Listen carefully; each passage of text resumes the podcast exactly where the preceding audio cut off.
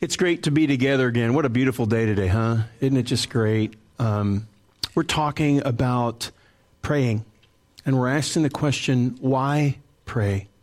Because sometimes it seems that, I don't know about you, but there are, um, my prayer life, that there are things that I sometimes just say over and over again. And sometimes I can actually pray without necessarily thinking about it because I'm used to just doing that or saying that and, and those kinds of things. So we're refocusing and, and asking, well, why do we say that? And what is it that we say? And it was Jesus who, uh, in this section of scripture that we're looking at in Matthew chapter 6, taught us to pray. And that teaching came about by request. Uh, those that were following him recognized uh, th- uh, again, they were not strangers to prayer. They grew up as, as Jewish uh, people, and there were times to pray and certain things to pray about. But Jesus' prayer life was noticeably different. And so, as uh, they watched him and the impact that his prayer life had on his life and on his ministry, they just simply said, Hey, we, we want to have what you have. We want to be what you're like teach us to pray. And this is the response that uh, he gave us. Now, uh, in the beginning, we've, uh, we asked the question, why pray? Well, because Jesus prayed, and that was the response there. The second question, when we asked why pray, the second answer, I should say, as to why pray, is because God was listening. When Jesus said, Our Father who is in heaven, he is listening. And then uh, the next answer was uh, not uh, only that Jesus prayed and God is listening, but we want what God wants. Because uh, one of the reasons that we pray is we ask for things. And that's, that's perfectly acceptable. But sometimes we learn after a while. I don't know about you, but in my, the things that I pray for now are not the things that I prayed for 20 years ago. The things that I pray for now are certainly not the things I prayed for when I was a teenager. Okay? And, and so uh, I've learned that the things that I want aren't nearly as important as the things that God wants for me and God wants for us. So we want what God wants. And then last week, we, the answer that we had to the question of why pray is because there are things that we need. And sometimes uh, we've learned, especially for those of us who are parents, when our kids ask us for things, they are asking for things that they want, but the things that they want aren't necessarily the things that they need. And God, because He's the good Father, as we just sang uh, a bit ago, uh, He gives us the things that we need. And inevitably, it turns out the things that we need are also the things that we want, because God's blessings are always better than anything we could ever ask for. And so we find ourselves with the next answer to the question today. Why pray? If you've got your Bibles, go ahead and turn to Matthew chapter 6. The, the scripture will be on the screen, starting with verse 5. And when you pray, do not be like the hypocrites, for they love to pray standing in the synagogues and on the street corners to be seen by others. Truly, I tell you, they've received their reward in full. We kind of uh, pulled back a little bit last week. What an empty perspective for prayer. We're not asking these questions so that we can say the kinds of things in our prayer life that make everybody else feel good. Now, sometimes that can happen, but that's the byproduct. That's not the point. And what an empty purpose for prayer to just simply say words that make everybody else feel happy, or please everybody else. You know what that's called? A political rally. And we're really glad that the commercials will just keep on going after this coming Tuesday, right? Sure, that's my point. But when you pray, go into your room, close the door, and pray to your Father who's unseen. Then your Father, who sees what is done in secret, will reward you. God knows us, He knows our hearts, He knows our thoughts. He knows the things that weigh, the things that weigh heavy on us and the things that we really do need. And when you pray, do not keep on babbling like pagans, for they think they will be heard because of their many words. Do not be like them, for your Father knows what you need even before you ask Him. This, then, is how you should pray. Our Father in heaven, hallowed be your name.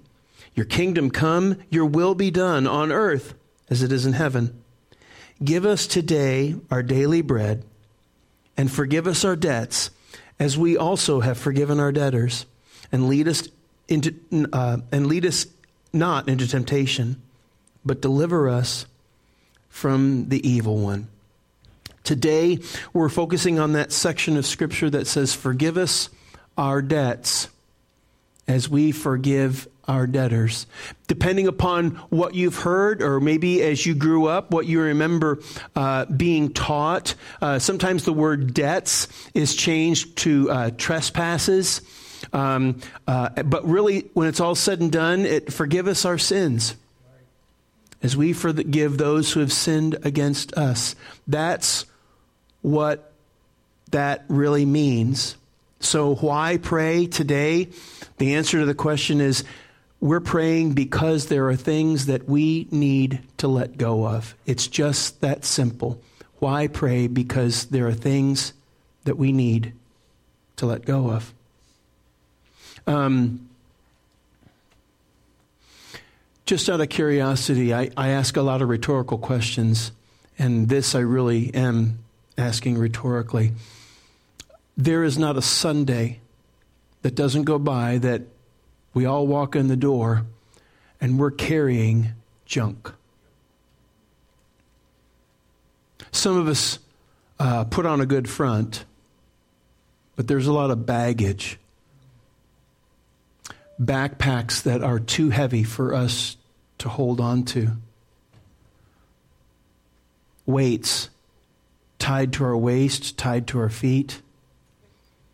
We're like that proverbial traveler in the airport that's trying it's got seven bags that they're trying to get from one gate to another. And it's just too much. We need to either have somebody help us carry things, or even better yet, we just need to pack less. Because we're carrying a whole bunch of junk. And today, I want to talk about letting go of it. If there's any message that we have, that's got to be at the very top. We don't want people to simply find and fo- uh, follow Jesus because in, in a general uh, ag- in general agreement we just like him and so because we like him we hope that you'll like him too so that we can all kind of have some kind of unity because we all like jesus that's not the point. We want people to find and follow Jesus because with Jesus there's freedom. With Jesus there's hope. With Jesus there's real, lifelong, eternity enduring forgiveness. And to finally be able to swim unhindered, to, to finally be able to stand unburdened, to walk through life with freedom. That the things that you think people are talking about you, it, it, doesn't matter anymore. The things that someone remembers from 20, 30 years ago, it doesn't matter anymore because what God says carries all the weight. His burden is so light and he wants to take the burden off of you. He wants you to let this stuff go. So Jesus not making, uh, making it small because it's really only a, a, a partial sentence that he uh, tells us when he's teaching us, but he says, uh, when you pray, I want you to ask God to forgive you in the same way that you forgive others. You see, that's the challenge, isn't it? That's the part. And so, uh, as we talk about letting go of stuff, what I'm praying this morning is that right now the Spirit of God is just kind of tapping you on the shoulder. And what He's saying is, you need to pay attention. Because I got some things that you've either been waiting to hear or you've been ignoring for a while. The things, first of all, the thing that you've been waiting for here, waiting to hear, is that you need to let go of your guilt. You simply need to let go of guilt. Sometimes it's over things that you remember saying five, ten, twenty, forty years ago. Doing things five, ten, twenty, forty years ago. Whatever. And sometimes uh, people are really good at remembering what you said or did 5, 10, 20, or 40 years ago. Listen, their memory is irrelevant.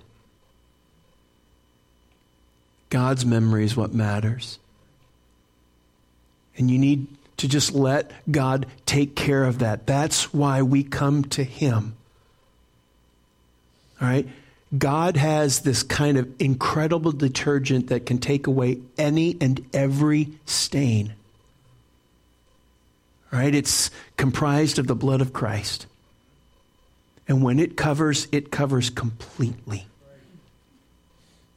And it makes every single one of us clean.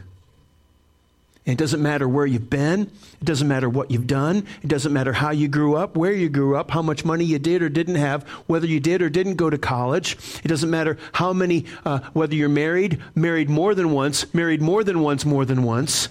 Uh, whether you've said the stupidest things in the world and done the most vile things, it doesn't matter. That guilt goes away. Gone.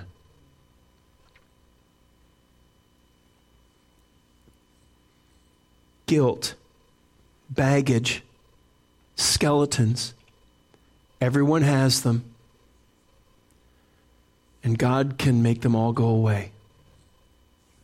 There's a story about uh, Sir Arthur Conan Doyle. You may or may, those of you who are readers may recognize him as the author of the Sherlock Holmes uh, stories. There's a, a, story that's attributed to him. The, the, the details sometimes are sketchy uh, about just exactly what did happen, but the story goes that um, he decided to do a little interesting experiment, and he wrote an anonymous note to some of his friends and people that he knew. And the note said this All is discovered, flee at once. That was all it said. And one of his friends was never seen again. What is it that you don't want people to know about? How much power does that hold over you? Does it make you lose sleep? Does it impact your health? Do you even happen to think that God can't accept you because of that thing? God won't love you because of that thing. Proverbs 28, verse 1 says, The wicked flee, though no one pursues. That's how much power guilt can have. Guilt can affect your sleep. Your mind, thinking about what has been said or done, will just not shut off. It just keeps going and going and going. And so your eyes pop open and you just lay there. Guilt can not only affect your sleep, it can cause one to avoid another. It may be that person will find out. It may be that your avoidance moves to paranoia. They know. I know they know. That's why they're not talking to me. That's why they're on the far side of this room right now talking to someone else. And even though I can't hear their conversation, I just know they're talking about me.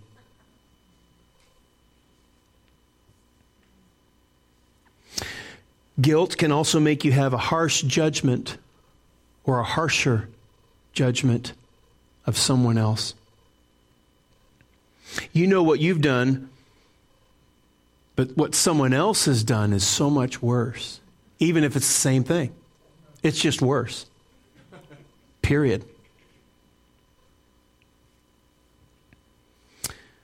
It's also another reason why you avoid people.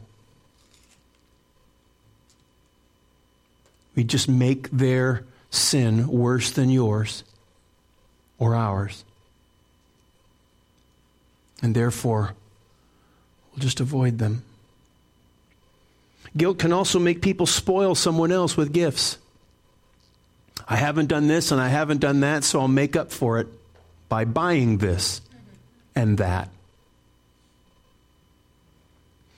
Guilt can also make you physically sick. There have been a number of studies that have connected ailments and guilt. Sometimes guilt is altogether inappropriate, totally inappropriate. Sometimes it's rightly owned. It just depends. But nonetheless, it has the ability to connect things like depression, headaches, cardiovascular disease, anxiety, and more. And there are a whole bunch of studies that just back that up year after year. So, what do we do? Shan, I get it. I'm agreeing with you. I understand that guilt, make, guilt makes me lose sleep, makes me sick, makes me avoid people, makes me uh, angry and judge other people in ways that I don't want to do. What do I do? Talk to God about it. We've, you've all heard advice from time to time. Why are, you, why are you talking to people? Why do you post things on Facebook or, or on social media to people that can't help you? Uh, because after a while, venting is just nothing, it's not even hot air anymore. It's empty letters. Wasted breath, wasted time. Talk to the one who can do something about it. You talk to God. He, he's the one, it's, it's his rule, it's his law, it's his governing principles that we violated. He's the one that we have to face when it's all said and done. And if there's anybody who understands, if there's anybody who has the power for grace and mercy, it's him. And he's shown that he's more than willing to grant it. So what do we do? Proverbs 28 says this, and you need, this is going to be really, really hard to understand. So I hope that you've had your coffee and an extra hour of sleep today. Okay? Anyone who hides their sins doesn't succeed. But anyone who admits their sins and gives them up finds mercy.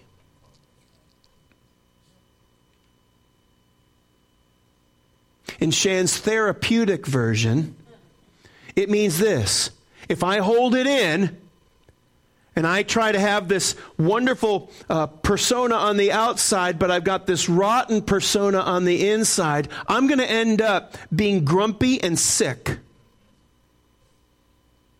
But if I just talk to God about it, He has an amazing way of granting mercy that even though I don't deserve, it feels so much better.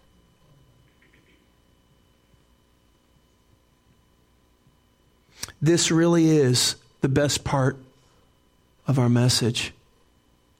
To finally find forgiveness and hope and relief. Because we don't come in here as a group of people that uh, uh, just kind of hold things over one another. We come in here as a happy, thankful, hopeful people who know that we've all been forgiven. And it's not because of the color of our skin or the degree of our education or the, or the job that we hold or even the country that we live in. It's because we know a man named Jesus. That's it. That's all that there is to that. 1 John chapter 1 says this, if we confess our sins, God is faithful and just and will forgive us our sins and purify us from all unrighteousness. You know what's interesting? I know that there are many of you that have heard that verse before, and we focus on the fact that if we confess, God will forgive. But it's that last portion that sometimes we just kind of gloss over because it's almost too much to understand, let alone believe. That He'll actually cover us in righteousness? Do you, do you understand what that does? That just doesn't take away the junk that you've been dragging, it makes you stronger. It makes you stand up and say, I'm not who I was. I really am whole again. I am encouraged now to do the right thing, not just avoid the wrong things, but to do the things that are good and helpful. Why? Because God has made me new again. I have new life, new hope, new joy, new purpose because I don't have guilt anymore. I'm not dragging around the bags. I'm not the bag man or the bag lady. Okay? That's not me anymore. I have hope. And some of you really need you need that. And you know people that need that, which is why when we send out things over Facebook, sometimes it's not necessarily, uh, John sends us, we send this out just about every Thursday, Friday, or Saturday. It says, come sit with me. Sometimes that not, that's not necessarily an invitation to someone who, uh, who's just reading it for the first time. That's a reminder to you guys. It's a reminder to you to ask the one who needs hope, to ask that person who needs to have their, their guilt taken away, to let go of all of that junk because you know that they really need to do that. They're, they're afraid to do that. They think that when they walk in this building because they haven't been to church or last time they went to church they had a bad experience, that, that all we're going to do is we're just going to automatically know all the guilt that they have because it's written on every part of their skin. And we walk in and we go, oh, you're the one. Oh, you're the jerk. Oh, you're the one who messed around on his wife. You're the one who did that horrible thing to your friend a couple of years ago. You're the person that lied about that. And you're the person that has an addiction issue. And you're the person that does this and does that. And because that's what guilt does. Guilt makes us believe a lie that everything that we've ever done is written on our skin. It's written on our clothes. And so we can't come into other believers because we happen to falsely believe that other believers never had baggage to worry about. But we're used to doing that. We're used to letting it go. We're used to coming before God time after time, day after day, week after week, and we want to say, God, I'm so glad that you let go of it before. I messed up this week too, but that's okay because you're a God of love and you're a God of forgiveness and a God of mercy. And because you get rid of my guilt, I'm just going to keep on coming to you because you give me hope and I want to give that hope to somebody else. That's what this is all about. So when we send that, come sit with me, that's your reminder to go to your friend, to go to your neighbor, to go to your spouse, to go to your child, and say, I love you, but God loves you more. You need to let go of your guilt. You need to do that. The second thing that you need to let go of is your resentment. Forgive us our sins as we forgive those who sin against us. Yeah, but Shan, you, you don't know. No, you're right, I don't, but God does. Shan, you don't know what he did. No, but God does. You don't know how many years that has messed me up. No, but God does. And when I say let go of your resentment, I am more than willing to acknowledge that this is not going to be a one time issue. Sometimes it's every day, sometimes it's multiple times a day.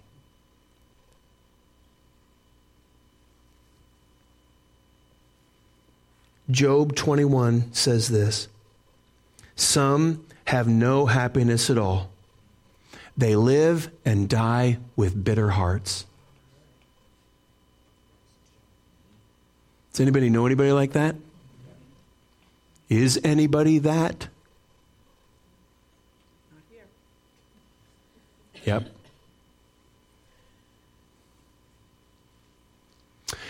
In, in my mind, the way that I've graded it, it kind of goes like this. Life sometimes, excuse me, life sometimes has disappointments. That disappointment can take a couple of steps down to anger. That anger can sometimes take two more steps down to resentment. And that resentment can take the ultimate steps down into bitterness. Bitterness, it's kind of like the worst cancer tumor you can ever possibly imagine. It fingers off and splinters into multiple directions. It's so hard to get out. And bitterness, when it sets in, you just can't help but see everything that's wrong. And sometimes, even though you know you're bitter and you don't like feeling that way, you will do things that will actually enhance the bitterness, make it seep in. Uh, and sometimes we do that when we watch the news too much. I mean it. I'm not talking about uninformed, being uninformed. I'm talking about I'm not talking about sticking your head in the sand. I'm talking about watching news sometimes just to hear the opinions of people that you agree with who happen to hate other people or not like other people for whatever reason it happens to be. And, and, and frankly, the reason why we want to say, we, we do say, we want to help people find and follow Jesus because you're not going to get it on Fox. You're not going to get it at MSNBC. You're not going to get it at CNN. You know what you're going to get? Hate them. Don't trust them. Let me give you seven reasons this morning. I know it's quarter of seven in the morning, but let me give you seven reasons why you need to be angry today. Think about it. That's exactly what happens. Now, they might get to a feel good story about 20 after 7 while you're in the shower. All right? And you've seen the weather and the traffic three times already. But before you get the things that are actually going to help you, like what roads to avoid or whether or not you're going to need a jacket, they're going to tell you seven reasons why you need to be angry today. And I know that we need to be informed and we need to be able to make good decisions and we need to choose our leaders well. But sometimes choices made in anger never really work out too well. I like what one preacher said, and he succinctly pointed out he said, It's hard to have a positive life when you have a negative mind. It's just really, really hard. Which is why forgiveness cleans the mess up. It just cleans it up. It's not looking for fault. It's not looking for blame. It's not looking for vengeance. It's not even looking for justice. Because, listen, if you start asking for justice, you better keep your head on a swivel because it's coming for every one of us. For all the junk that we've participated in. And some of you are carrying stuff that you have anger and resentment over that is decades old. And you need to let that go. You just need to let it go. I've been there, guys. I have walked that pathway, and it it's not a clean pathway. It's filled with mud that my boots just go down into and, and my feet get heavy and, and, and there's never sunshine on that. It's always rainy. It's always cold and it's just not fun. You need to let go of it. Hebrews chapter 12 says this Look after each other so that uh, not one of you will fail to find God's blessings. One version says will fail to find God's grace. How would you fail? Watch out that no bitterness takes root among you. For as it springs up, it causes deep trouble, hurting many in their spiritual lives. In other words, my bitterness has the capacity to infect somebody else. The junk that I carry around and the anger that I literally emanate has the capacity to impact somebody else, influence somebody else. And so, rather, as believers, when we're coming together and uh, worshiping and being thankful to be able to honor God and give and do the things that we, God really wants us to do, all we're thinking about is how somebody else doesn't deserve what God wants to give them. Yeah we go there. That's not helping people to find and follow Jesus. That's helping people to walk away from him. It's the exact opposite. It's time to let go of all that. Jesus tells a powerful story a few chapters later in Matthew 18. And uh, without reading through it, it just basically goes like this There's a guy that owes a lot of money. And if you want to talk about a lot of money, have you ever seen those, those commercials on television that talk about uh, tax relief and you, some person owed $10,000, $25,000, uh, uh, $75,000 to the IRS, whatever? Just multiply that by 10. And it's not phone calls, it's letters. And next thing you know, your paycheck gets deposited into your account and it's gone because the IRS takes it. They'll, they'll do that. They can. And there's, there's just no hope. And you could get 10 years of paychecks. It's not going to pay off the debt. That's the kind of debt that this guy, that the story that Jesus is telling in Matthew 18, that's how much he owed.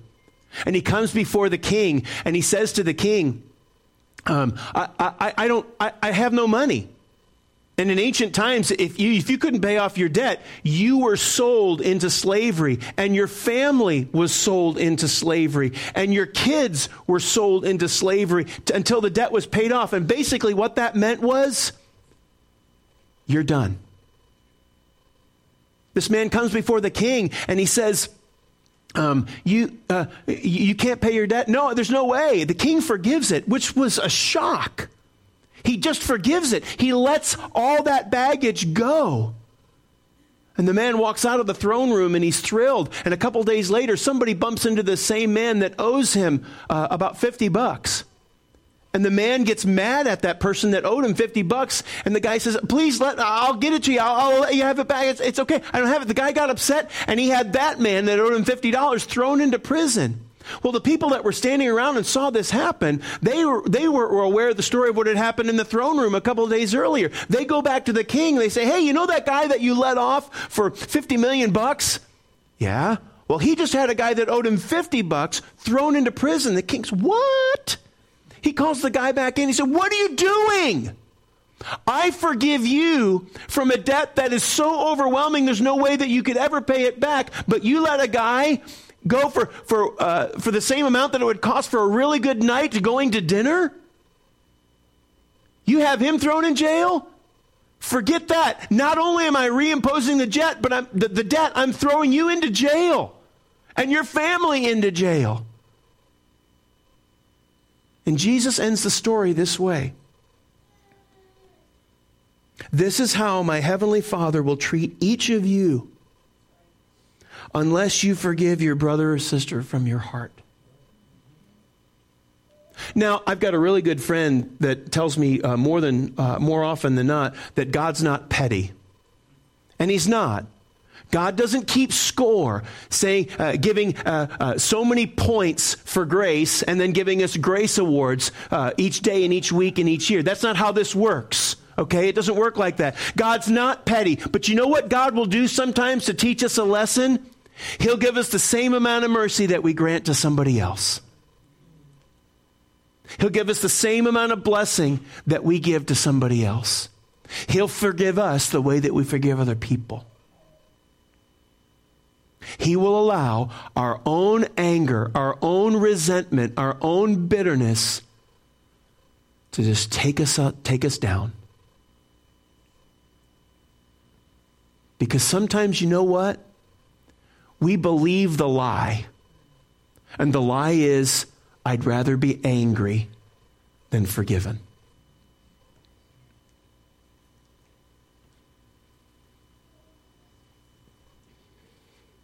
Ephesians chapter 4 says this Be kind and compassionate to one another, forgiving each other, just as in Christ God forgave you. What did he do? What did God do for you and me? When you and I had no hope, when our debt was $50 million, when we'd said and done some things that quite possibly we will always be remembered by everyone else for.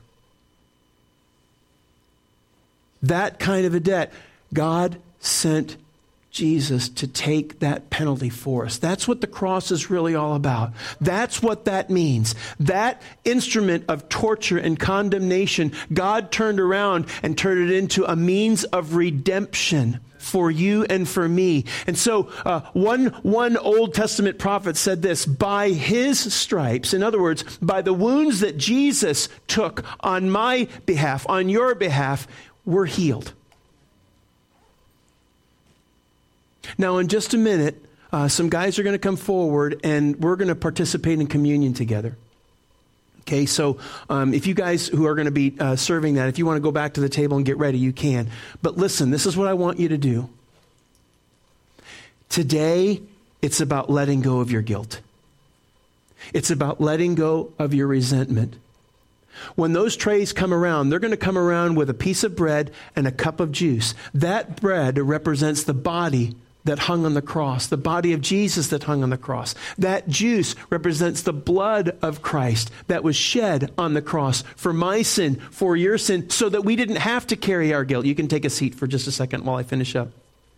So we didn't have to take our guilt. We didn't have to carry it all this time. We don't have to walk around being angry. We don't have to worry about what somebody else did to us or what somebody else is doing to somebody else. We because God's got that all covered. And so when we partake, as we do every week, we remember what Jesus did. We remember how we don't have to walk out of here carrying more weight than when we walked in. Rather, the opposite. We walk in with the burden, we walk out unburdened. And that's what we do. So here's what I want you to think about. Here's maybe some suggestions for how you pray today God, forgive me.